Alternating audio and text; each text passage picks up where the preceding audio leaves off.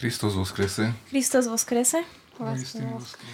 Milí diváci a poslucháči, vítam vás pri 55. pokračovaní nášho podcastu s názvom Život v našej cerkvi. Našimi dnešnými hostmi je Matfej Peter Mornár a Kristina Paulina Mornárová. Sú to manželia so šiestimi, so šiestimi deťmi. Matfej vyštudoval rímskokatolickú teológiu, pôsobil ako učiteľ a vysokoškolský asistent na Teologickej fakulte Trnavskej univerzity v Bratislave. Získal doktorát zo systematickej filozofie. Študi, študuje pravoslavnú teológiu na Pravoslavnej bohosloveckej fakulte v Prešove. Kristina Paulina Mornárová je povolaním zdravotná sestra, Študovala liečebnú pedagogiku na Katolíckej univerzite v Levoči a neskôr charitatívnu a sociálnu službu taktiež na Pravoslavnej bohosloveckej fakulte v Prešove. Momentálne sa venujú práci v zdravotníctve, konkrétne prevádzkujú súkromné rehabilitačné centrum v Kežmarku. Takže toľko na krátke predstavenie našich hostí a teraz prenechávam slovo vám, milí hostia. Povedzte nám, prosím vás, niekoľko slov taký, takých tradičných na úvod, aby sme mali všetci predstavu, s kým hovoríme, odkiaľ ste, kde ste sa narodili, odkiaľ pochádzate, kde ste prežili detstvo, mladosť. Nech sa páči. Tak eh, ja som polovičný košičan po otcovi, popračan po mámke, Rodičia spoznali sa na strednej zdravotníckej škole, bola kedy v Košiciach a nejaká tradícia možno v našej rodine, lebo aj my sme sa spoznali na zdravotníckej škole, aj keď sme neboli spolužiaci teda. Som najstarší zo štyroch uh, detí. Z okolností aj manželka je najstaršia zo štyroch detí tiež. Tak. Uh, detstvo ja som prežil v Poprade dve tretiny, tretinu v Košiciach. A chodil som na gymnázium. Som mal 17 rokov, tak nič lepšie ma nenapadlo, ako ísť za kniaza.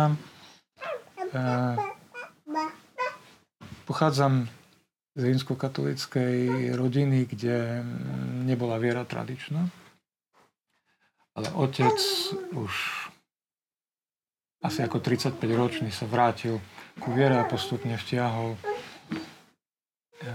do nej celú rodinu. Takže vyštudoval som celú tú tzv. veľkú rímskokatolickú teológiu, pričom po 5 rokoch som sa rozhodol, že nepôjdem týmto štýlom života a aby som získal aj nejaké svetské vzdelanie, tak som rýchlo pokračoval na Filozofickej fakulte v Bratislave odborom latinčina filozofia.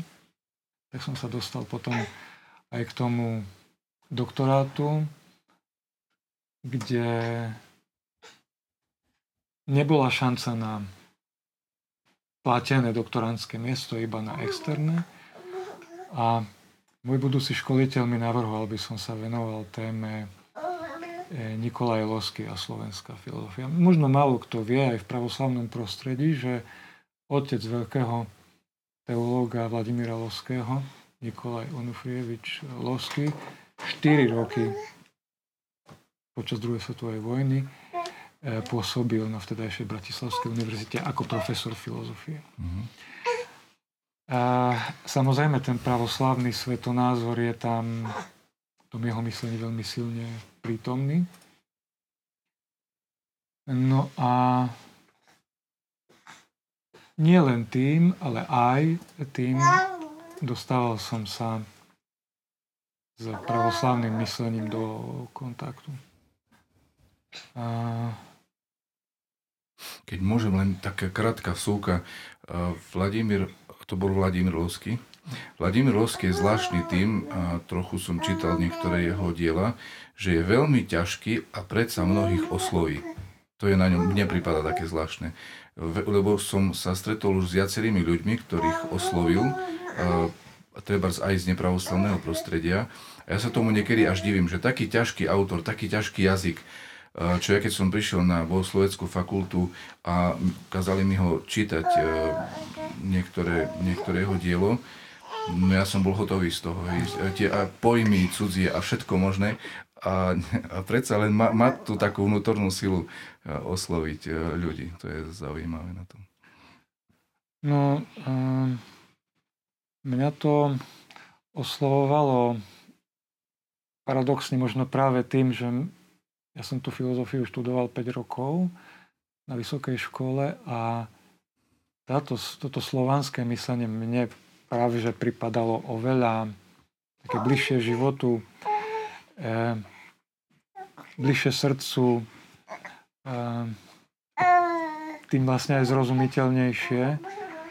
A sa k tomu dostaneme, ale e, ja už keď som počul prvý raz v chráme cirkevno-slovanský jazyk, to, že nebolo v pravoslavnom prostredí, ja si myslím, že e,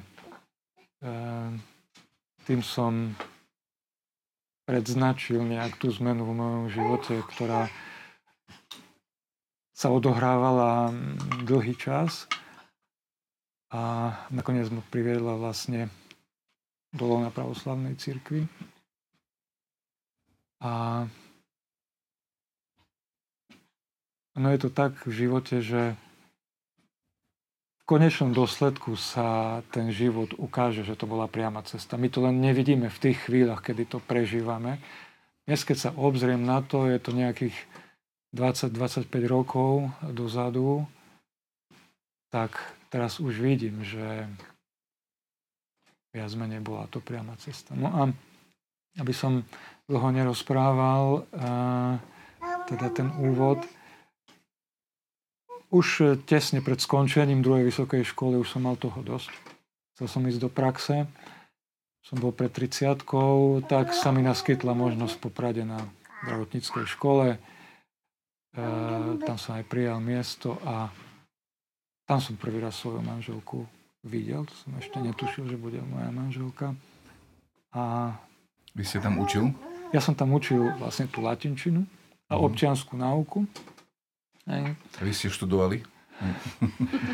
Toto je na vás veľmi zaujímavé, to tak môžem poznamenať ešte, keď, sa, keď vás predstavujeme, že je medzi vami veľmi veľký vekový rozdiel. Myslím, že viac ako nejakých 10 rokov, neviem presne, koľko Trošku je to. viac. Trošku viac, 12, 13. Je, je to 11 rokov a 10 mesiacov. Presne. Aha, tak už som prehnala. Čiže stretli ste sa vlastne v pozícii učiteľ a žiak. Prvýkrát. Áno, áno prvýkrát. To bola Stredná škola? Stredná, stredná, stredná zdravotnícka škola. Ale vlastne my sme sa potom... Škola to je také oficiálne miesto, tam ťažko niečo človek urobí, ale my sme sa potom stretávali v chráme.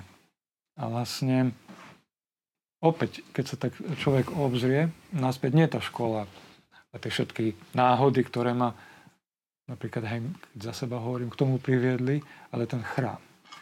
Ten chrám, pretože tam človek aj vníma čosi iné, hĺbšie, podprahové, nevysloviteľné. A tam dochádza k tomu vzájomnému prenikaniu, nevysvetliteľnému. To nám vlastne ukazuje, že Eh, vzťah je v živote rovnako dôležitý ako samotná existencia. Keby sme existovali bez vzťahov, tak by boli z nás trosky. Uh-huh. A ono to bolo už v pravoslavnom chráme v Poprade? Alebo to nie, sme nie, pravoslavný chrám ešte nestal. Predfázach. Ešte nestal vtedy. To bolo rok 1999 až 2001. Ja som následne zo školy odišiel a vlastne to nám až umožnilo potom dať sa dokopy, pretože v tom školskom prostredí pravím, tam to je na niečo iné určené, než mm-hmm. na vzťah. Mm-hmm. A keď môžem povedať, vždy si na to spomeniem už teraz v našom chráme, že ráno zo Spiskej soboty na Levočsku číslo 5 som behal krížom cez park, aby som stihol o 10 po 8 byť v škole. A tam, kde som behal práve dneska, stojí naša svetiňa. Mm-hmm. Takže mám k tomu miestu veľmi taký zvláštny, zvláštny vzťah. Mm-hmm. Pani Paulina, určite sa ešte dostaneme k tomu príbehu aj z vašej strany, že aké to bolo pre vás, pre tú mladšiu osobu z vás dvoch. Ale ešte by som chcela osapiť o svojej pôvodnej otázke, že aké bolo vaše detstvo, odkiaľ vy pochádzate? Mm, som z dediny, z uh, Stranovnice. Tam som vlastne celý čas žila. 19 rokov, celý čas môj. No, tiež som najstaršia zo štyroch súrodencov. Som vyrastala s bratmi iba. Nemám sestru. To mi tak dosť chýbalo asi vždy. No, um... Mamka, no my sme katolická rodina takisto, ale mamka len to tak viedla a otec, on mal taký svoj iný životný štýl, taký, taký svojský, taký nie, nie dobrý, ale takže asi človek tak ako vyrastá, lebo to je to, čo potrebuje pre formovanie, tak uh, tiež mi to dalo veľa aj to, z akej som rodiny no, nakoniec. Akým hodnotám hlavne vás rodina naučila? Uh, ťažko povedať, my sme si nemali žiadne hodnoty nejako. To my sme mali, sa mamka zase nehnevala, že sme mali také divoké detstvo. Takže hodnoty boli, neviem, asi, neviem, asi nejaká normálna rodina. Alebo tak. Ako sa vám žilo v Hranovnici? Hranovnica je taká Perfektne. pekná dedina. Je tam taký krásny dom, keď sa ide od... Keď my ideme od od, od Vernára. Hej, a keď sa vstupuje do Hranovnice, tak je tam taký neuveriteľne ozdobený dom, možno, že viete, o ktorom hovorím. To je momentálne pán starosta. Hej. Býva, áno. Ale je to skutočne veľmi pekné. Hej, tak... Hmm. Odkiaľ berie inšpiráciu? Alebo viete o tom niečo viacej? Lebo my vždycky, keď ideme okolo, si ho všimneme. A stále tam je a maluje to, nie? Mm-hmm. Hej, no to tak, oni tak to vzniká, že tak to bol malý domček. Mm-hmm. Potom, to sú takí akože slušní, hej, ľudia, Jasne. pracovití aj všetko, lebo nie všetci tam sú slušní a pracovití. Tak uh, oženil sa syn, tak pridali k domu, potom sa vydala dcera, tak pridali k domu a tak sa to tak pridáva a tak to tak vzniká. Mm-hmm. Tak, takže, že aj to je celkom. Dobre, Anička chcela nejak odbočiť na nejakú tému s pani Pavlinou. Áno, áno, ešte som chcela vlastne počuť ten váš pohľad na začínajúci vzťah vlastne ešte počas strednej školy, kedy vlastne ako dlho to celé trvalo, to vaše spoznávanie a aké to vlastne bolo mať vlastne, a je vlastne ešte stále mať 11 rokov staršieho partnera. No, prvý rok vlastne, alebo ten jeden rok, nie, čo si učil, tak to bolo také, že to bola láska na prvý pohľad u mňa. To ma zaujal ten celý výzor. Môj otec je z robotníckej rodiny. Toto bolo niečo také pre mňa, že úplne niečo iné, hej. To... No a hneď to druhá odbočka, že to je nedosiahnutelné, že by niečo, to mohli nejaký vzťah mať, alebo... Takže vôbec som sa tým nejako nezaoberala, ale boli sme tam tak viacej dievča, čo tak by, že aj pokúkavali alebo čo, tak som si povedala, že a tak skúsim zabojovať. A nejako takto, no sa sme aj na tom vždy, ale tak hej, bol to taký tichý dievčenský boj a vlastne potom, keď zo školy odišiel, tak ešte sme udržiavali priateľstvo a kontakt ďalej, no nejako takto potom, takto. A potom som bola rada, že... Mm-hmm. Nevydali ste sa ešte počas strednej školy? A ešte počas strednej školy ste sa vydali, alebo až po nej? No, my... S... Či som sa vydala, ako ano. vydať? Áno, áno. že vydať. hej. No, po maturite, hej, ako, mm. myslím, že v treťom ročníku sme sa snúbili. Mm. Počas majstrovstiev sveta vo futbale 2002. Mm-hmm. Ja som... sa zasnúbili. To, si... to si ja nepamätám. si nepamätám, ale to som akože mala jasno, že, že toto bude môj manžel a hneď akože po škole sa vydať to, mm-hmm. akože to ani som nad iným nerozmýšľala. Boh, boh vás požehnal, máte 6 detí a niekto by povedal, že to musí byť ťažké. Ako to vy vnímate? Aké, aké je to mať 6 detí? No, to som ani ja nečakala. Boli v pláne, že... Boli také v pláne, že štyri, hej, že chlapec, potom dve dievčatá, aby mali sestru, hej, keď ja som nemala. No a potom ešte tomu chlapcovi bráta, aby mu nebolo smutno, takže štyri nejako boli. Také, že, že manžel Peter, nie z robotníckej rodiny a štyri deti, takže nejako to tak vyšlo. No a potom s odstupom času, no bolo to náročné tie štyri deti, také, že bolo. Sú blízko pri sebe vekovo? Sú, sú tak po roku. Uh-huh. Takže vždy som tak bola, že do práce sa vrátiť a to, um, to ma také, že nebola som spokojná doma, ale potom som prestavila nejako myslenie, že doma deti a už to potom bolo super. No a bolo, že po štvrtom, že už nie, nie, ale potom po tých 8 rokoch to prišlo, že ešte, ešte chcem dieťa, tak ešte bola Džumilka, no a potom ešte manžel chcel dieťa, tak ešte bol Michajko. Čiže ako hovorí staré svady, všetko je o myslení, nie? že ako ano. človek rozmýšľa, tak žije. Presne. A aké sú myšlienky, taký je život. Keď to človek má dobre v myslení, potom všetko sa dobre darí. U mňa bol základ predstaviť myslenie. Mm-hmm. Keď som už pri otázke rodičovstva, čo pre vás znamená? Je to určitý životný štýl, to vlastne tá rodina, spoločenstvo, vychovať deti. Hmm. No ja som tomu dala asi všetko, keďže som skoro začala. Hmm. Tak je to, neviem. Život. Ž- život. Asi ináč ani si to neviem predstaviť. Neviem, to je asi... Tak som to chcela. Ano. Niekedy sú také ťažšie chvíle, že ma napadnú myšlienky, čo by keby, ale už som sa naučila, že to treba zahodiť a ideme. Boh, deti, rodina, manželstvo sú základné veci v živote a ostatné bude nejako. Tak. A ty? No, ja by som povedal tak, že určite myslenie je veľmi dôležité, ale e, aj určitá taká naivita pri, by som povedal, nie že vstúpe, do, pri vhupnutí do vzťahu. Som mal dobrého e, priateľa, s ktorým som cestovával do Bratislavy a, a späť a e,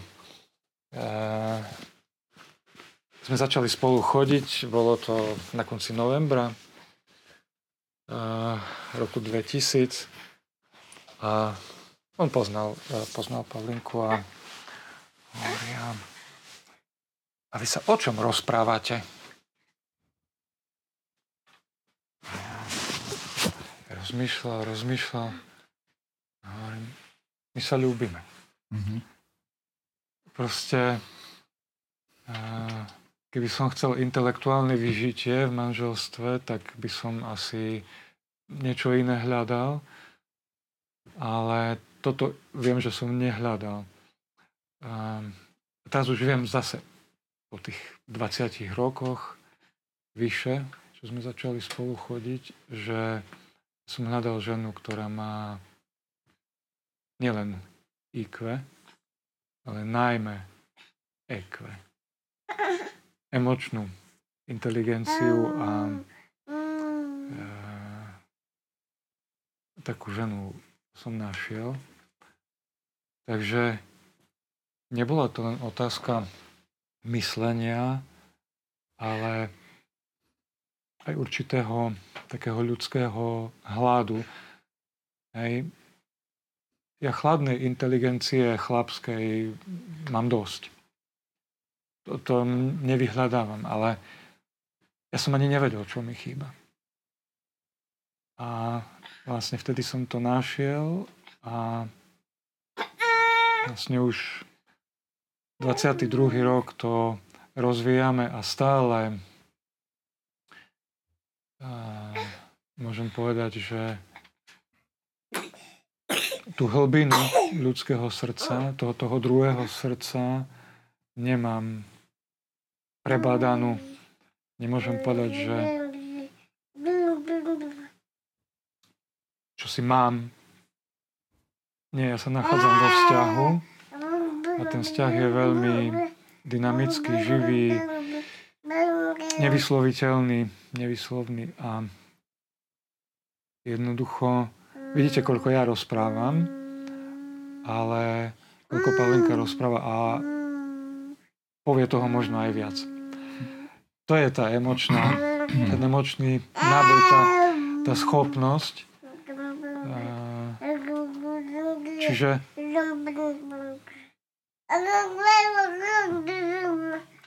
my sme obidvaja tak trošku naivne vhúpli do toho vzťahu. Za Peti ja som už nič nechcel ponechať na náhodu, tak som ju požiadal o ruku. Na moje prekvapenie odpoveď bola, že dobre, že áno. Potom chvíľu ešte bolo také, že som rozmýšľal, či si to nerozmyslí, ale sláva Bohu. E, zadozučinila tomu slovu, zadozučinila tomu, aj keď to no, vyzeralo chvíľku, že... Ale ja si myslím, že takéto odpovede áno sú najlepšie, keď najprv je to nerozhodné, alebo najprv také trošku aj nie, hej. A, a potom to príde, potom si to človek uvedomí, že ú, tak to nie, to, ja toto chcem. No a vlastne tak potom prichádzali aj deti, že keď sme čakali druhé babetko, sme sa z Bratislavy vrátili do Popradu kde už teraz vlastne začneme 18. rok. O chvíľu. No a potom... No a potom vlastne prichádzali ďalšie deti, zrazu už sme boli šiesti dva, dve dievčata, dvaja chlapci, no a nakoniec to skončilo teda, jak ja hovorím, že traja princovia a tri princezné.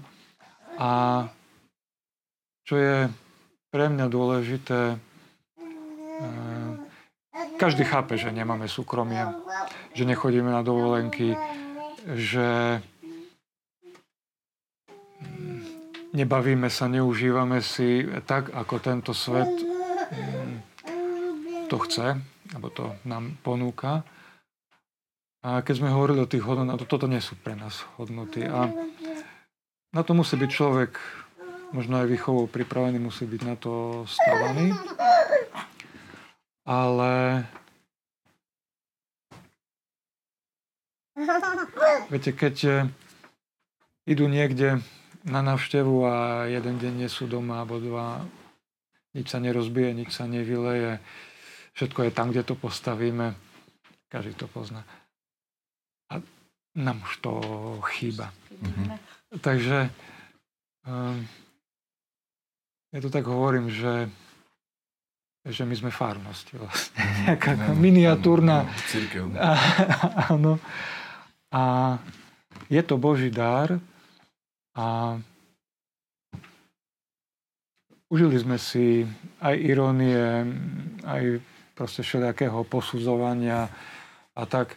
Ale naozaj to je dôležité pre nás, že tie deti boli chcené, milované. Možno už aj predtým, jak eh, prišli na ten svet, jak vznikli. A mali sme dlho už pre nich pripravené mena. Všetky mena už vtedy sme im dávali po dá sa povedať, pravoslavných osobnostiach, svetých. A nakoniec sme to vlastne zúročili, určite k tomu sa dostaneme v roku 2018, keď nás bolo 7 ešte len, mm-hmm.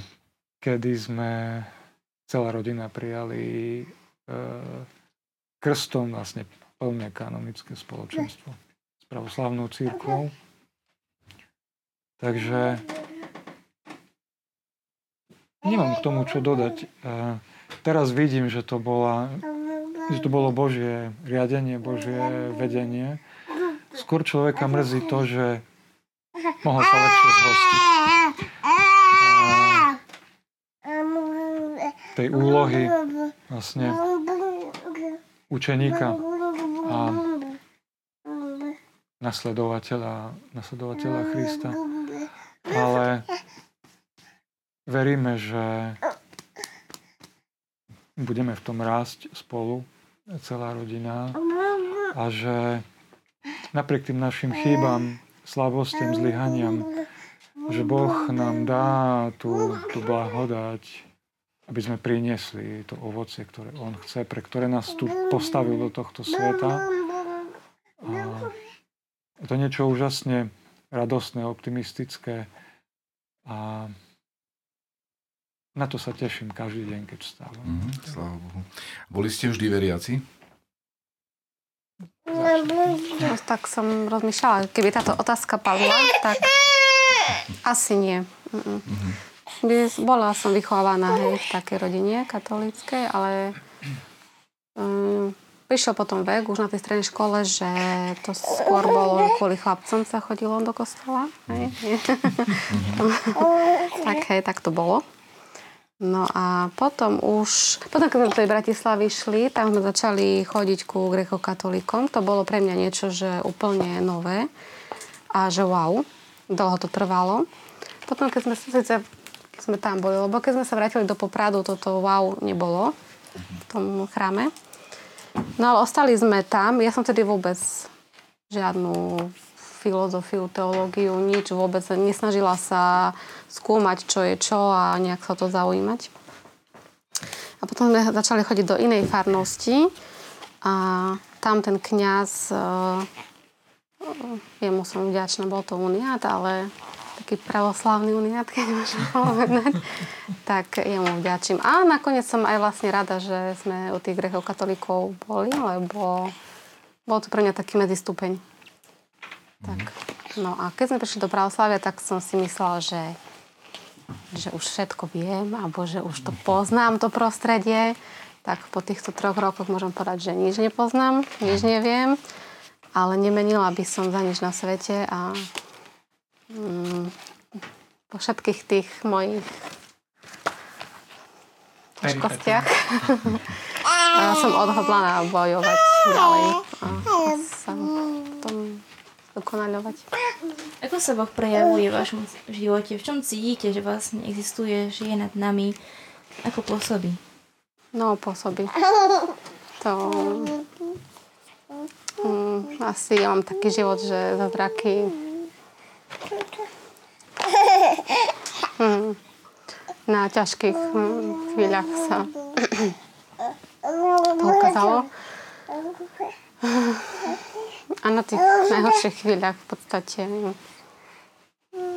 som toho Boha dokázala prvý raz vidieť a pochopila som, že to, čo som žila, to, bolo, to bol blúd. Takže dalo by sa rozprávať. Čiže Boh je živý a pôsobí je. Uh-huh. v našich životoch. Matej?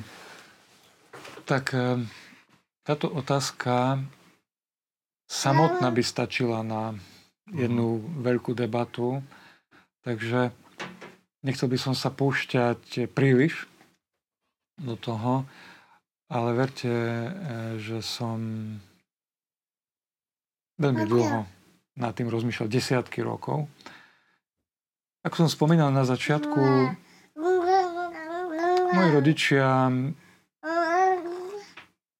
nepraktizovali vieru a Pamätám sa ešte živo dodnes na nákres opo človeka v prírodovede 4. triede ZŠ, kedy som bol presvedčený, že z tohto sa vyvinul človek a som to vnímal, no to je tá ateistická výchova, a som to ako dieťa vnímal ako úplne priamočiare a úplne evidentné, že takto to muselo byť. Ako by logické. Áno, áno. Pretože som to vnímal vonkajškovo. A vlastne otec ma priviedol na iné myšlienky. V podstate, keď to dneska tak rozmýšľam, besedami, besedami pri mojej posteli večer, keď sme sa rozprávali. Takže toto praktizujeme aj my, snažíme sa teda nevždy to vyjde s našimi deťmi.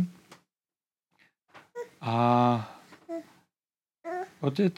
E, Čiže otec sa s vami rozprával o takýchto ano. veciach, o Bohu ano. o týchto veciach. Ano. To je veľmi, veľmi dôležité, veľmi dobré svedectvo. Po svojom obratení. Po uh-huh. svojom obratení uh-huh. začal.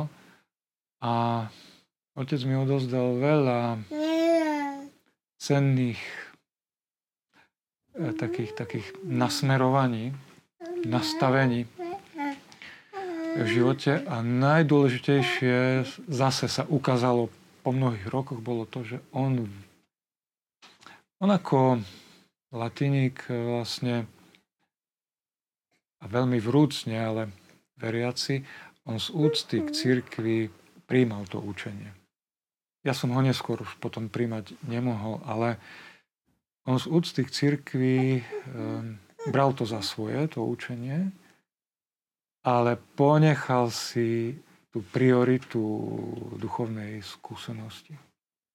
A vlastne tam, kde si je základ toho, čo ja som dovršil o nejakých 30 rokov neskôr. Ja som mal vtedy 11 rokov, keď to začalo. Dovtedy som si myslel, že to je tak, jak v tej mhm. učebnici prírodovedy. Potom zrazu začal som chápať, eh, že to môže byť aj ináč. A... To bolo po obrateniu až otca už, áno, hej? Áno. Čiže z toho tiež je tak vidno, aká dôležitá je rola otca. Koľko môže jeho viera povplývať na celú Samozrejme, ja by som to na sekundičku len odbočím mohol len potvrdiť sledovaním vlastne vo veriacich komunitách, tam, kde je otec veriaci a je určite aj vzorom pre tie deti. A deti si ponechávajú, alebo majú tendenciu ponechávať si vieru aj v dospelosti. Tam, kde otec je indiferentný a kde supluje vlastne matka tieto veci, ako náhle začne sa relativizovať autorita matky, to znamená, že keď dieťa už je v nejakom 14. 15. roku autorita otca je predsa len silnejšia. Autorita matky väčšinou je, myslím, že k tomu sa môžeme tiež ešte vrátiť, matka pomáha zvnútorňovať tie hodnoty. Že to pri, jej autorita je v tom, že pôsobí na to dieťa, aby si zvnútornilo, aby prijalo za svoje tie hodnoty, povedzme, duchovné, náboženské ak e, to nefunguje dobre, e,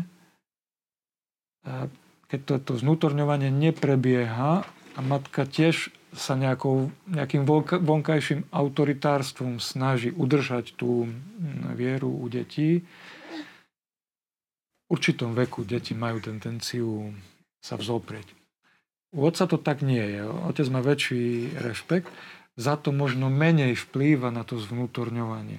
A to je to úžasné, že manželia, rodičia vedia sa takto doplňať v tom sprístupňovaní, v tom odovzdávaní náboženských e, hodnot svojim deťom. Takže uh, mne toto odovzdal otec a on veril náboženskú skúsenosť. Bola to pre neho obrovská priorita. On autoritárskú vieru alebo slepú vieru nikdy nepraktizoval. Čo je dostupom rokov tiež môžem povedať dosť výnimočné, najmä v nepravoslavnom prostredí. Takže ja hovorím tak, že mal som 45 rokov, keď eh, som sa dal pokrstiť, ale ja som bol odvždy pravoslavný týmto. Tou vierou náboženskú skúsenosť, ktorú som zdedil od môjho otca, pričom viem, že on to od nikoho nezdedil.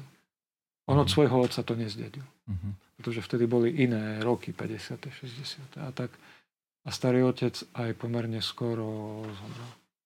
Takže on bol istý náboženský samorast, ale veľmi dobrý samorast, čo sa týka tých najpodstatnejších, najdôležitejších mm, veci v náboženstve. No a, a kto ho k tomu priviedol? Vlastné svedomie alebo niekto? No priviedol ho k tomu, uh, tomu znovu zrodeniu toho náboženského cítenia jeho starší kolega, lekár v práci mm-hmm. a následne, keď on bol na obvode v Matejovciach, jeden starý pán Kofaráčko, ktorý tam bol na dôchodku. Mm-hmm. Takže takto začalo. No a teraz u kľúkov, vidíte, to je ten nedostatok tej emočnej inteligencie, že veľkou okľúkou sa dostávam vlastne k mhm. odpovedi na vašu otázku. A, áno, Boh je reálny, ale pred Boha sa nemôže hoď kto postaviť. Mm-hmm. Pred Boha sa môže postaviť ten, kto koná pokánie, alebo ináč to poviem, ten, kto minimálne prvými dvoma blaženstvami prešiel. To znamená, kto je skrušený duchom, nie chudobný, chudobný. duchom. E, ja chudobných, ľudí chudobných duchom sa bojím a radšej bočím od nich. Kto je skrušený duchom a e, kto je plačúci. Ten sa môže postaviť e, pred Boha a spupný sa môže postaviť, ale Boh nikdy ho nepríjme. Ten človek nebude sa môcť modliť a nebude môcť nadviazať e, vzťah s Bohom. Takže jasne, že keby sa niekto opýtal, a ty si videl Boha? A nevidel som Boha, ale mám tu skúsenosť, že Boh sa neviditeľne ukazuje, neviditeľne je prítomný v očistenom svedomí. To je ten, by som povedal, najnižší stupeň, najnižšia úroveň, ako ja som začal vnímať Boha, a to najmä po krste. A keď som sa po určitom čase otriasol a som zistil, že konaj pokánie, lebo aj s tým krstom zahyneš, keď nebudeš. Tak presne ako, ako Kristus to povedal. Čiže Boha som zažil v chráme, pri Eucharistii, a v očistenom svedomí. Vnímal som ho, že je prítomný a tým je to krajšie a úžasnejšie, že neviditeľne, necítiteľne, ale predsa mysel nasmerovaná k nemu, aspoň tých pár sekúnd, ako keď dieťa sa učí chodiť, urobi 2-3 kroky a spadne. A takto je to aj v tom našom v tej našej ceste za Bohom, že chvíľku som to vnímal a potom som už nevládal ďalej, nebol som disponovaný mm. na to. A ďalšiu nedeľu znova a znova po pokáni a znova to, to vnímanie, až kým som nepochopil, že myseľ musí byť neustále nasmerovaná k Bohu a že nič na tomto svete nestojí za to, aby tu mysel stiahlo k zaoberaniu sa niečím iným, ako je Boh. Mm-hmm. Ešte, aby sme sa vrátili trošku vašej rodinnej praxi od takej tej teórie a rozímania o Bohu, o skúsenosti s Bohom, o tom tak veľmi ma zaujímalo. Spomínali ste teda, že aj vy sa snažíte takto dozdávať toho Boha, to učenie a úctu, lásku k Bohu svojim deťom, cez to, že sa s nimi rozpráva, rozprávate, venujete sa im. Ako to, pani Paulina, prebieha vo vašej rodine? Vlastne to vedenie detí k Bohu. Poviem pravdu. No, muž to vedie. Musím povedať, že ja som ešte k ruku k dielu nepriložila nejakú takú, okrem nejakého zháňania detí, lebo to vždy niekto chýba. Snažíme sa tak, že všetkých nahnať na nejaký termín a čas a miesto. No, teda to máte je... dohodnutý nejaký deň a No je to väčšinou, je to vždy večer o nejakej 8. pol 9. keď už tak, no to ešte sa dopisujú úlohy a neviem, kade kto, tak Snažíme sa byť všetci. Každý deň? No, každý deň. Uh-huh. Keď vyslovene, Ako to že... prebieha teda? Teraz povedz pravdu. Uh, a neviem, niečo si prečítame a potom o tom bavíme. Niečo z Biblie možno, alebo životy svetých? Uh, skôr no. po o večerni, keď je nejaký, nejaká stať z večerni alebo mm. niečo, čo o ňom chce muž Závisí, či sme na večerni ten deň, alebo nie sme. Pokiaľ sme na večerni, tak uh, siahneme po niečom z povečeria. Uh, po žalmoch najmä, samozrejme. A teraz napríklad, keď bol Veľký pôst, tak po tých katechetických knihách starej zmluvy, ktoré sa v poste čítajú, najmä vždycky začíname knihou príslovy a niekedy, tohto roku sme sa ani ďalej nedostali, ale myslím si, že o to hlbšie. O to hlbšie sme sa ňou zaoberali. Takže krátko sa pomodlíme, čítame, čítame žalmy, cirkevnoslovansky a slovensky, alebo si prekladáme postupne. A buď teda biblické čítania, alebo zo životov svetých. Ja sa priznám, mám veľa vzorov, ale mne je srdcu najbližší, najbližší sú dvaja svety pravoslavní 20. storočia a to prepodobný Josif Isichast a Gavrilo Grebadze. No a vlastne o nich sú aj dokumentárne filmy, tak sme si prekladali z ruštiny alebo z angličtiny plus nejaké knižky. A tam som sa snažil a stále snažím ukázať deťom a nejak im to odozdať, že mm, meritom pravoslavnej zbožnosti je svetosť. A že svetosť od začiatku, odkedy vystúpil Jan Krstiteľ a Kristus, svetosť sa odovzdáva z majstra na učeníka. Nie čítaním kníh, nie čítaním Biblie, nie nejakou vlastnou askézou a zbožnosťou, ale poslušaním, nasledovaním, učenictvom, e, častokrát veľmi, veľmi, nechcem povedať, že prísnym, ale takým, ktoré si vyžaduje celého človeka. A tam, kde si sa rodí tá iskierka, ktorá potom si myslím, zapali ten plámeň tej ľubosti k Bohu a, a svetosti, lebo aj u týchto to tak bolo. Uh, sme včera sme čítali do okolností o prepodobnom Gavrilovi, že mal dvoch starcov. Ako mladý mních, pri jednom bol 2 roky, pri druhom 7 rokov. A zaručenie nepochybujem o tom, že tam, kde si došlo odozdaniu duchovnej skúsenosti, následne toho starčestva, ktoré sa rozvinulo neskôr u neho a čoho si, čo sa nedá možno vysloviť, ale práve tým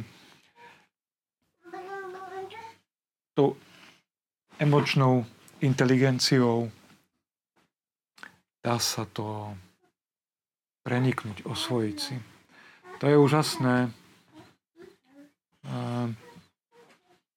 Dávno som čítal, mi utkvelo tak v pamäti, krátku stať od e, súčasného patriarchu moskovského Kirila, kde hovorí, že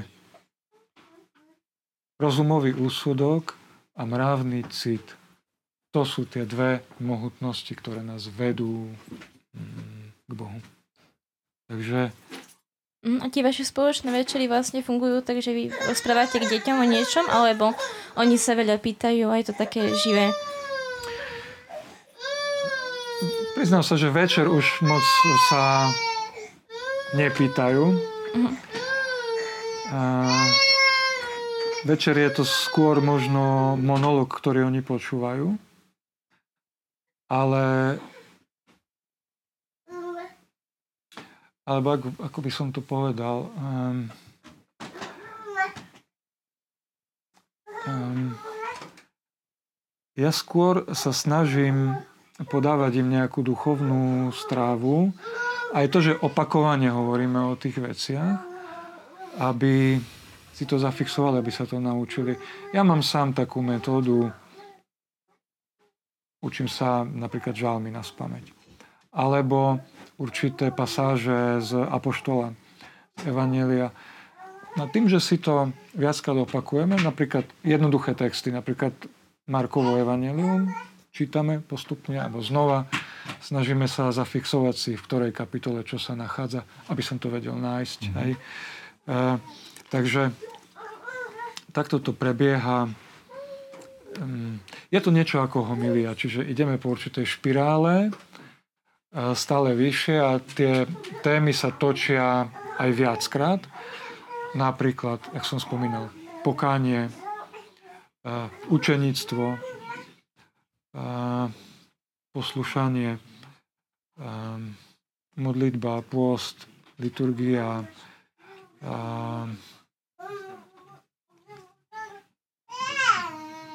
mm-hmm. to obcovanie s inými ľuďmi, ako má vyzerať, aké pravidla Kristus nám napríklad dáva na to, a vždy im poviem, s tým sa budete v živote stretávať, rátajte, že toto vás počká. Mm-hmm. A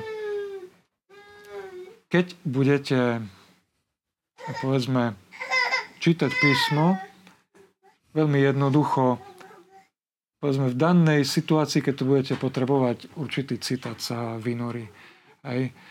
Ehm, a mne sa to stalo x krát a takto si nejak snažíme to, čo som hovoril predtým, zvnútorňovať mm-hmm. písmo, vieru, modlitbu, pôst, pravoslavný život, aby to nebolo len kliše, ale aby to, nechcem povedať, že bola skúsenosť, to by bolo trúfale, aby to smerovalo k získavaniu mhm. pravoslavnej mm-hmm. skúsenosti. Čiže e, je, možno by sa to dalo takto charakterizovať, e, že tak ako v starom Izraeli, aj v novom Izraeli by muž mal byť kňazom pre svoju rodinu. E, v istom zmysle. A toto, mne to tak prípada ako tá, tá vaša činnosť, ako naplňanie tejto, tohto poslania otca v rodine, viesť všetkých k Bohu. Aj s tým, že manželka samozrejme má tam tiež svoj, svoju rolu, ale zase trochu inú ten, ten muž to e, by mal byť na čele vlastne toho kračania smerom k Bohu.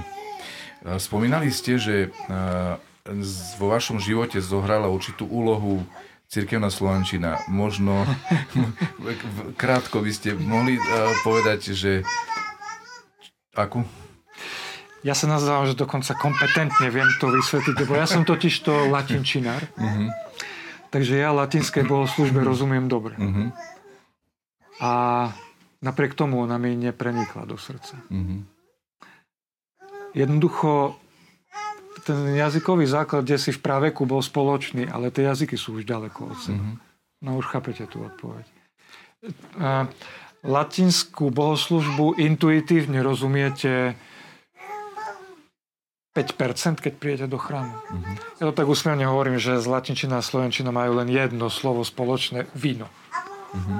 Vinum po latinsky a víno po slovensky. Tak tomu by človek rozumel. Ale tie jazyky sú ďaleko od seba. Uh-huh. Keď som prišiel do chrámu, kde sa cirkevno-slovansky slúžilo, ja som bol šoknutý z toho. To, kto sa narodil ako pravoslavný, on to myslím si, že nepochopí, ale ja som bol šoknutý z toho, že intuitívne hneď pri prvom stupe 60% som rozumel. Mm-hmm. A to sa tak hlboko vpísalo do srdca, že už to nešlo odtiaľ von. Povedzme, keď som zistil, že na tie krkolomné latinské slovíčka, rôzne, cirkevné, mm, ja neviem, povedzme, kalich, hej?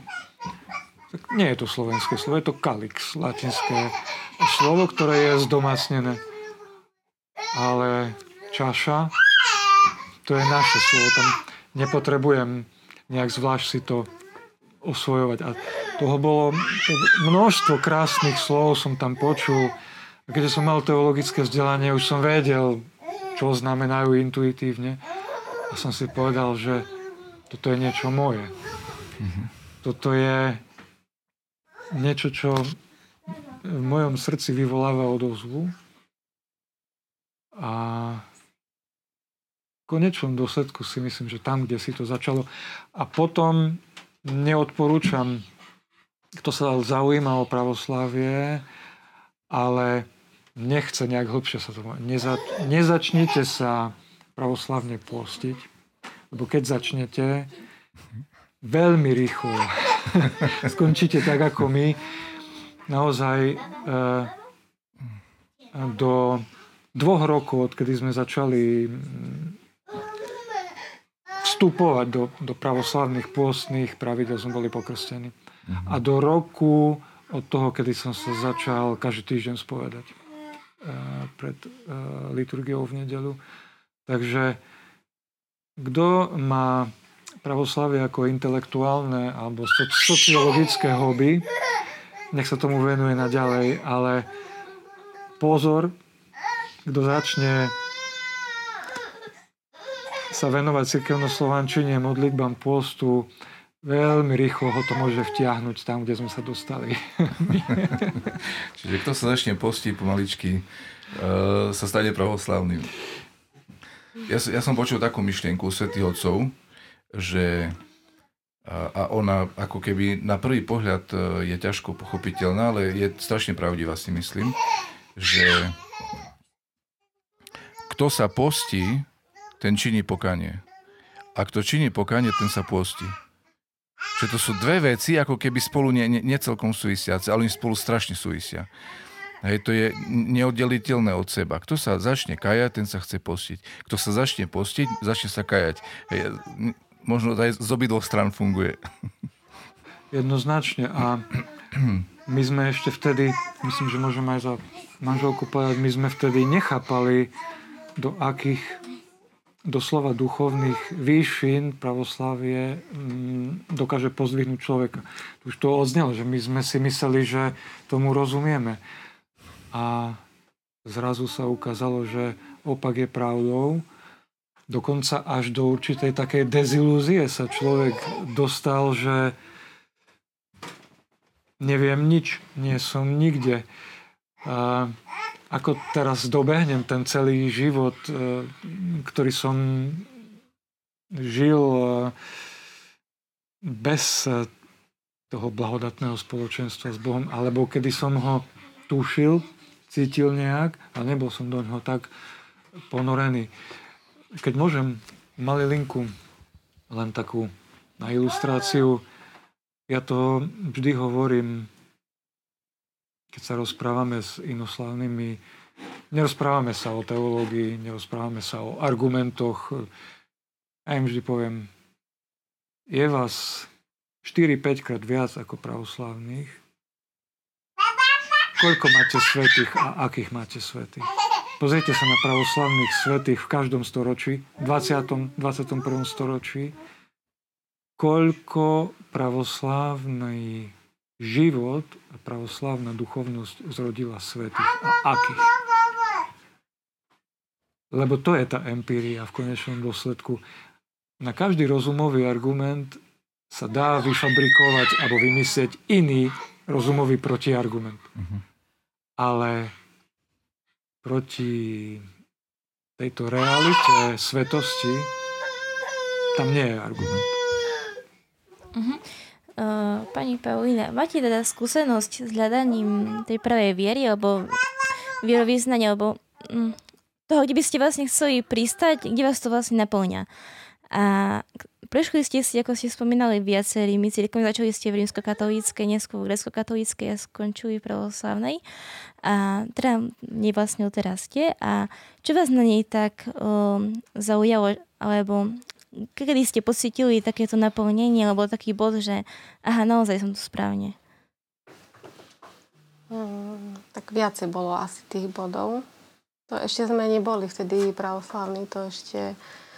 To bolo v tom roku, keď e, to bol taký rok ťažký, že e, brat zomrel, svokra a svokor boli v terminálnom štádiu. Nikto nečakal, že svokra skôr umrie a vlastne nechala svokra ležiaceho.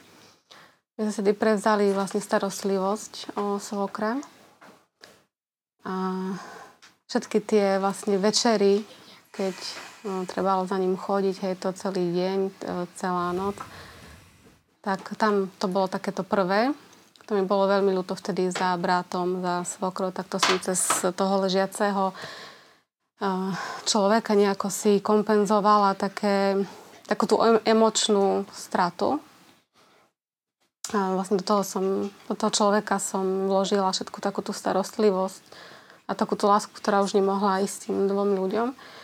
A po čase som, to je taká moja, hej, prezentácia, ale ja to tak, naozaj tak vnímam, že Jednoducho tie svokrové oči sa zmenili, potom ten pohľad, on bol neprítomný stále, lebo to už bolo terminálne šadium, ale ten pohľad bol zrazu iný.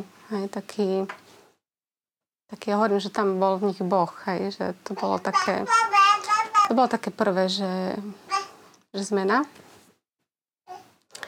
A potom už keď sme boli po krste, to sme boli s otcom Vladimírom prvý raz v Srbsku, to nás tak pohodili všade, to bolo také zoznámenie, pre to bol taký ten wow efekt.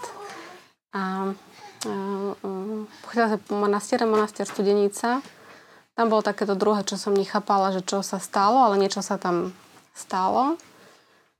Myslím si, že aj otec Vladimír si to všimol, lebo sa ma pýtal, že, že stredala mi také otázky, že musel asi to pochopiť, že čo sa udialo.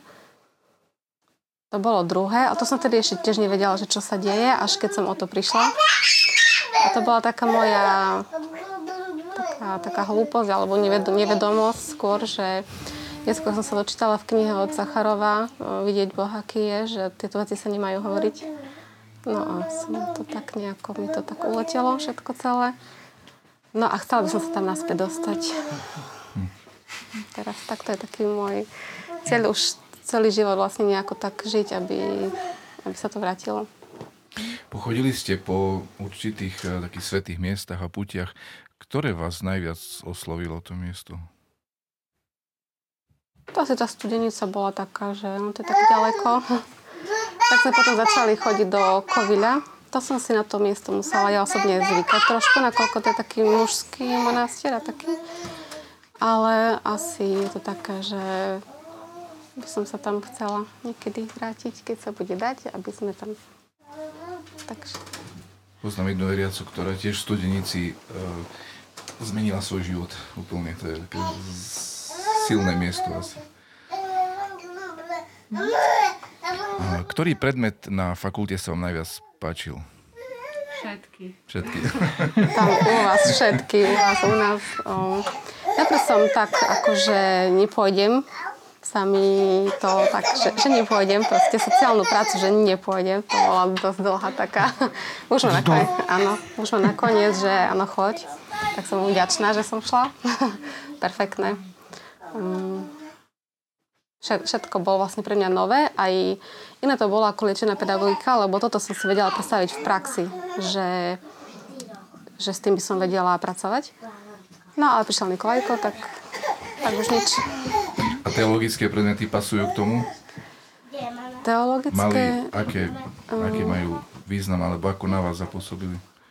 No, bolo to pre mňa také prvé um, tak prepojenie do, do života a do rodiny.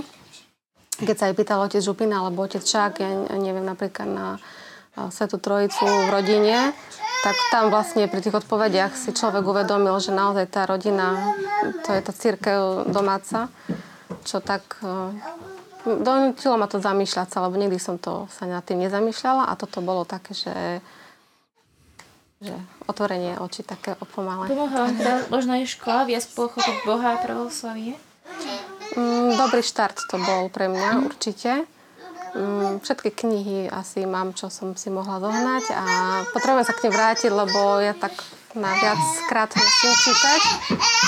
No, tak hej, určite. Dlhšie mám hlave ešte jednu otázku na vás, čo sa týka detí, lebo dnes je taký trend v podstate mať jedno, dve, tri deti. Vy ste sa rozhodli, ich- má šesť. A možno veľa ľudí si povie, že tu musí byť iba doma blazinec, hej, musí to byť ťažké a tak, ale v čom je to pekné? Prečo, prečo neľutujete to svoje rozhodnutie? Tak bolo to aj pre mňa ťažké, hej, pre nás. Neviem, muž bol v práci, ja som bola sama na nich.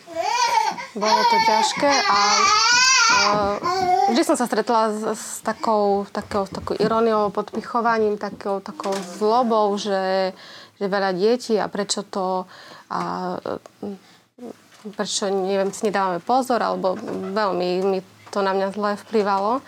Vždy som si povedala, veď to vychováme my dvaja, nie to okolie, ktoré hej, to rieši. Blazinec bol pri tých štyroch, áno, potom nastala tá zmena myslenia. Teraz máme zase blazinec, ale to už, že trošku nevládzeme. Už to, už je to o, o tom hluku asi len, nie? Je taký chaos, taký inakšie, taký pubertálny chaos, taký, že už majú svoje záujmy, hej, my by sme niečo chceli a neviem čo, tak to je taký iný chaos, ale, ale dobre. No a e, v Pravoslávi tiež, keď sme ku nám do chrámu prišli, tak e, tiež som čakala také, že joj a neviem a prečo toľko a toto. A tam to bolo prvý raz, že, že sláva Bohu, že a ešte by ste mohli mať a ešte hej po, po krste, po svadbe, že ešte, to že bolo, že joj, nie v žiadnom prípade. Po pravoslavnej svadbe. Hej, že aby sme mali, že babetko nie by patrilo. Tak to, to bolo prvý raz, že ako um, toto okolie, tento svet, alebo ako to, že, že deti príjma. Hej, to je pre mňa úžasné. Že, Stretli ste sa s opačným názorom. hej, vždy, Čo vždy. Tak, a toto bolo také, že som si mohla vydýchnuť, že niekto to nerieši a ešte sú radi a ešte by nám prijali. Tak to je také, že... Chvala Bohu, keď človeka môže podržať prostredie. Sa hovorí, že je veľmi ťažko byť kresťanom, keď e, počet kresťanov aspoň akých takých klestie pod 20% v okolí človeka, v ktorom človek žije. A my, ja mám taký pocit, že to sme hlboko klesli už pod tých 20% ako v dnešnom svete. A možno sa milím, daj Bože. A je, je kresťanovi dneska ťažko, si myslím. A chceli som sa opýtať, čo si myslíte, aký a, zmysel a či má zmysel pre kresťana laika, aby poznal teológiu? No, opäť otázka na ďalšie vysielanie. Ja sa nevždy dokážem stručne vyjadrovať najmä k ťažkým otázkam, lebo si myslím, že tie ťažké otázky potrebujú určitý rozbor. Toto je, toto je ťažká otázka. Odpoviem na ňu možno nie celkom presne, odpoviem na ňu po svojom a snať aspoň naznačím. Uh, opäť uh, je niečo úžasné sledovať pravoslavnej cirkvi, ako tu funguje ten demokratizmus. Sválne hovorím demokratizmus, nie demokracia, lebo demokraciu ja už vnímam tak ako Platon, ako úpadkové, častokrát ako úpadkové nejaké štádium vo vedení veci. Ale hovoríme o demokratizme v cirkvi, to znamená, že v zásade, či som biskup, či som laik, či som žena, či som muž, či som mladý, či som starý, je jedna duchovnosť pre všetkých, či som monach, je, ktorá je v rovnakej miere záväzná pre všetkých, aj keď má určité stupne aj toho dosahovania. Ale opäť, nie som si istý, či pravoslavní dosť chápeme, čo máme. Keď sa človek pohybuje v inoslavnom prostredí, poviem príklad, ja mám špiritualitu Jana Boska. On má špiritualitu svätého Františka. Tam tam má špiritualitu Matky Terezy. Tam ten má špiritualitu, ja neviem, Jana Pavla. Ale ja sa obávam, že tu my nenachádzame takéto niečo. Tu sa jasne hovorí jedna viera, jeden krst, teda jedna církev, jedna Eucharistia, uh, jeden hospodin, jeden duch, jeden, jeden, otec, jeden otec na nebesiach. Uh, pravoslavná církev dokázala toto zachovať. Už Pavel to hovorí. Jak môžete povedať, ja som Pavlov, ja Apolónov, ja Kefasov, ja Christov. Či je Christos rozdelený? To znamená, že to, k čomu nás církev vedie, je jeden jednotný a pre všetkých totožný štýl života a to je smerovanie k svetosti. A vtedy môžeme povedať, že nasledujeme apoštolov, že nasledujeme Isusa Krista a teda v zásade v cirkvi sú rozličné služby, ale základné práva a povinnosti pred Bohom, v tom sme si rovní. A nie je to také bežné naozaj v kresťanstve mimo pravoslávia. A naša špiritualita nie je Jana Zlatoustého a moja Klimenta Aleksandrijského a tamtoho, ja neviem, a Nikolaja Mirlikýského. Naša špiritualita je pravoslávie. Mm-hmm. To vykryštalizované, vycibrené a tým jednotným apoštolským duchovným vedomím církvy. Takže a, z toho už vyplýva, že tá teológia je rovnako dôležitá pre každého veriaceho, aj keď každý ju má osvojenú v rôznom stupni. Ale opäť, ten intelektuálny alebo praktický stupeň, ktorom sme schopný mm, tú vieru praktizovať, on ešte nič nemusí hovoriť o našej svetosti. Ja môžem ovládať tý pikon od zadu aj odpredu a nemusí mi to pomôcť eh, v tom učenictve, v tej, v tej ceste k Bohu, v tom smerovaní k Bohu. Takisto aj teológia. Dnes je to bežné, že teológia sa chápe ako jedna z disciplín v tomto sekularizovanom svete ani nie je čudo, ale povedal by som tak, že teológia je nevyhnutnosť, ak chceme sa dostať ku svetosti. Mm-hmm. Teológia, liturgia, modlitba a tiež nerad používam to slovo mystika, lebo to má pustu falošných nejakých konotácií, ale tá tajina, ktorou je církev a ktorá sa realizuje v církvi. Mhm. Ešte posledná otázka z mojej strany. E, vydali ste knihy od Nikolaja Lovského Filozofia intuitivizmu a, a takisto od neho o mystickej intuícii. No, Potom som... od Puchalu Platón, Augustín, teleológia a teológia moci a od Greča revolúcia, demokracia a masová kultúra. Uh, veľmi krátko, keby ste nám ešte mohli na záver povedať, prečo práve takéto tituly a či sú stále veľmi aktuálne, alebo by ste už dneska niečo iné vydali? No, ja vám poviem dôvod, veľmi jednoduchý a praktický. Keď som začal robiť doktorát, musel som sa pohrúžiť do literatúry. Tá literatúra bola len v angličtine a v ruštine, tak som si sám začal pracovne prekladať.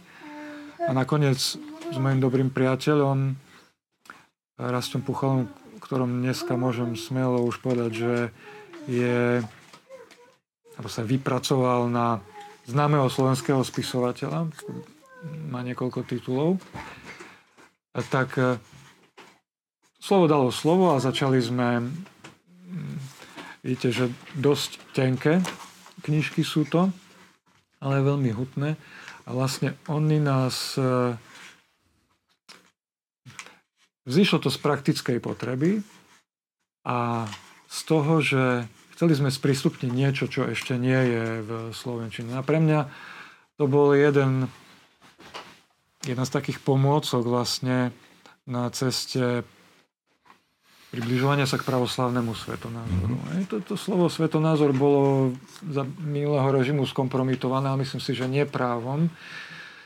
Viera je vzťah k Bohu, ktorý sa meria vzťahom k bližnému, tak by sme mohli mm-hmm. povedať. A tá viera, ona v intelektuálnej alebo sociologickej alebo praktickej rovine produkuje určitý pohľad na svet, určitý svetonázor. Mm-hmm. Takže logicky pravoslavná viera produkuje určitý pravoslavný svetonázor a ten e, môže byť zachytený filozofiou, sociológiou, umením. Hej? A vlastne Urobili sme určitý malý krok k popularizácii pravoslavného svetonázoru práve tými knižkami. Mm-hmm. Takže to bolo, to bolo ovocie vlastne tej mojej dizertácie. Mm-hmm. Knižka o Platonovi a Augustínovi zase to bola od môjho priateľa Rastia e, dizertácia. Opäť dali sme ju do knižnej podoby m, veľkým úsilím a Dodnes je to uh, známa monografia ojedinela na Slovensku tejto problematike. No a v poslednom zatiaľ našom počine v roku 2014 sme vydali ďalšiu pôvodne dizertačnú prácu mladého slovenského autora, politologa Peťa Greča, opäť nášho vlastne rovesníka, a spolužiaka z vysokej školy, kde, tak ako ja som sa zaoberal tou filozofiou mm, systematickou uh, Loského, čiže teóriou poznania, tak on sa zaober, zaoberal uh, Berďajevom a jeho uh, morálnou politickou filozofiou. A tu sme e, vidno na hrúbke, že už trošku načreli hlbšie a snažili sme sa rozpracovať komplexnejšie mm, e, tú problematiku. Aj z názvu vlastne vyplýva sprístupniť modernému človeku, aká je vízia, keďže Brďa je takisto pravoslavný intelektuál, aká je vízia spoločnosti, kultúry, aké sú, by som povedal, určité výčitky tomu súčasnému svetu, ako žije, z hľadiska pravoslavného svetonázoru. Takže kto si uh, tieto knižky nájde a sa do nich začíta, nehovorím, že sa čítajú ľahko, ale dá sa to, keď človek vydrží. A sú bežne dostupné Sú tie novšie, áno, tie staršie to už musíte asi ku nám do Popradu prísť a my vám posunieme. Mm-hmm. Ale ja si myslím, že aj tieto intelektuálne úsilia, jednoducho Boh to tak dal, že načreli sme trošku, aby sme ukázali, čo pravoslavie ponúka nielen ako viera, liturgia, duchovný život, ale aj ako pohľad na svet. Uh-huh, ďakujem pekne. Teraz ešte, uh, aby sme sa nepýtali iba my, dáme priestor, uh, ak sú nejaké otázky. Takže Kristus vo skrese, um, drahí naši hostia, máme tu um, viacero takých uh, rôznych um, pozitívnych hodnotení uh, vašej rodiny. Píšu, že ste veľmi krásna rodinka. Píše tu Elena Mižurová, vraví, že vám praje veľa zdravia, lásky a Božieho požehnania, všetko dobré. Ďakujeme krásne. No a takisto máme tu na aj e, kladné hodnotenie vášho, vášho, vášho filozofického možno zamyslenia a píše naša tradičná sledovateľka Dana Čokinová e, Christos vo skrese e, vám prajem veľmi zaujímavý večer a zaujímavé zamyslenia. Takže takto. No a máme tu ešte dve otázky. Jeden náš divák sa pýta, či by ste sa nechceli stať kňazom. Eh, ja som sa už raz kňazom chcel stať a zase poviem len to, čo som na začiatku povedal. Boh to tak urobil, že som sa ním nestal. A Možno preto, aby ste sa nemohli stať teraz. ja som potom rezignoval na, by som povedal, tú Na vysokú hodnosť kňazstva. Potom už som chcel byť len diakon. To ešte keď sme vlastne v tom prostredí uniackom sa pohybovali. Páčila sa mi tá úloha toho diakona pri slúžení a vlastne celkové ja som veľmi mm, by som povedal nesmelý, čo sa, čo sa týka naozaj uh, tých cirkevných, uh, jak by som povedal, stupňov. Diakon je taký stupeň, ktorý nie je samostatný v cirkvi. Je závislý na tom prezbiterovi. Mne by to úžasne vyhovovalo, že ne, nepúšťať sa do nejakých možno pre mňa ešte zatiaľ výšin, ktoré sú nedostupné, že Boh možno zaviera ich predo mnou, ale služba čteca a služba diakona je úžasná v cirkvi a tá diakonia, najmä z toho sociálneho aspektu, si myslím, že veľmi chýba vo farnostiach. To je škoda. A jednoducho duch dáva množstvo darov v cirkvi, dáva aké chce. Určite mnohým mužom dáva tieto povolania. Niektorí možno na to ani neprídu, že sú povolaní, alebo nevedia to rozvíjať. Ak Boh mi to dá, ja to rozvíjať budem, ale určite eh, by som sa chcel zdržať na tom stupni čteca a diakona a byť chvíľu v cirkvi služobníkom, ktorý nie je samostatný, ale ktorý je vedený tým, tým prezbiterom. Pre mňa prezbiter je už veľmi vysoký stupeň v cirkvi. Takže a, uvidím, ako to bude na budúci rok, ak Boh dá, že dokončím teologickú fakultu a, a nebudem sám vyvíjať prílišné aktivity, som ešte neofit v podstate, ale nebudem sa ani brániť aktivitám, ak Boh ich bude vyvíjať.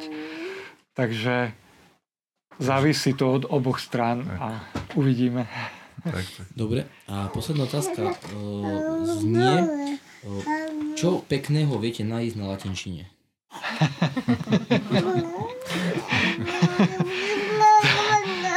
Určite latinčina je krásny jazyk, veľmi dôstojný, veľmi bohatý, Starobilý. starobilý a má mnoho úžasných autorov.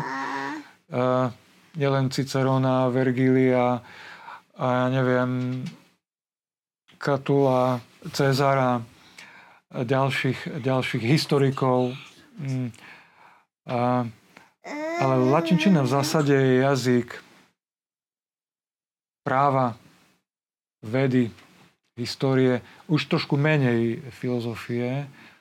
A ja osobne a, preferujem grečtinu, ktorá pre mňa predstavuje taký etalón dokonalosti vyjadrovania vo filozofii a samozrejme aj v pravoslavnej teológie. To je veľmi dôležité.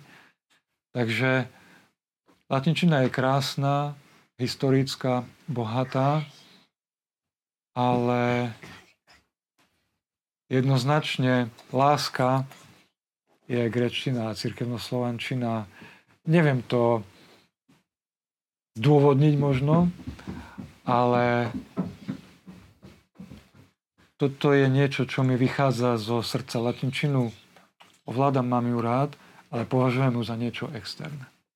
Ďakujem pekne za odpovede. Ďakujem aj ja. No a úplne ako vždy otázka na záver. Obľúbený výrok zo Svetého písma, keby ste mohli nám prezradiť. Hop.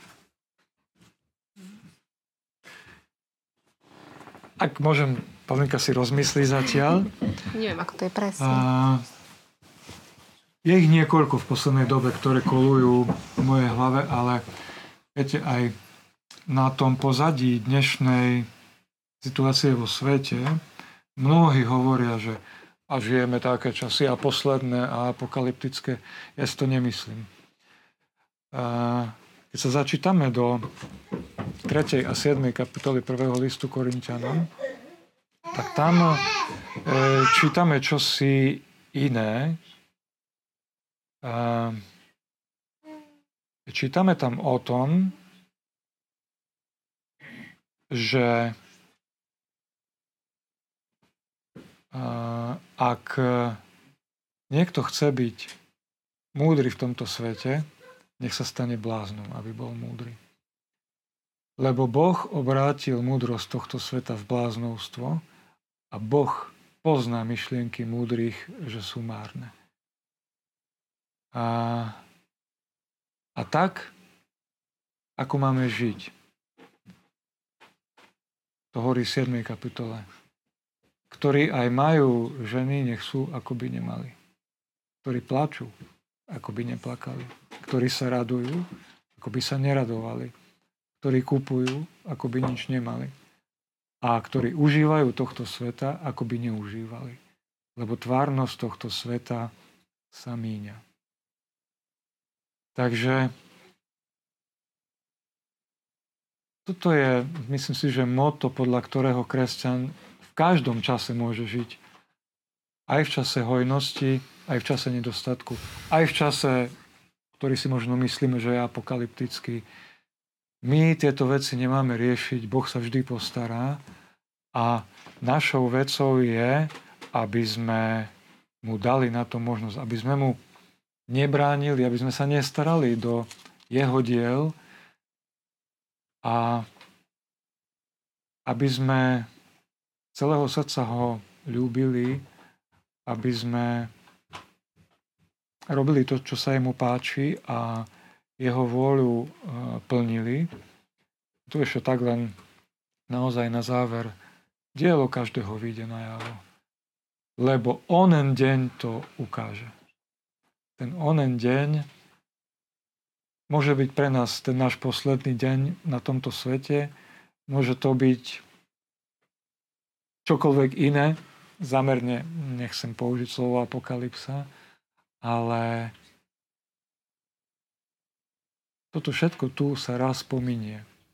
A to, čo sme vybudovali s Bohom, čo sme urobili vedení duchom, čím sme poslúžili blížnym, toto zostane a s tým pôjdeme pred Boha.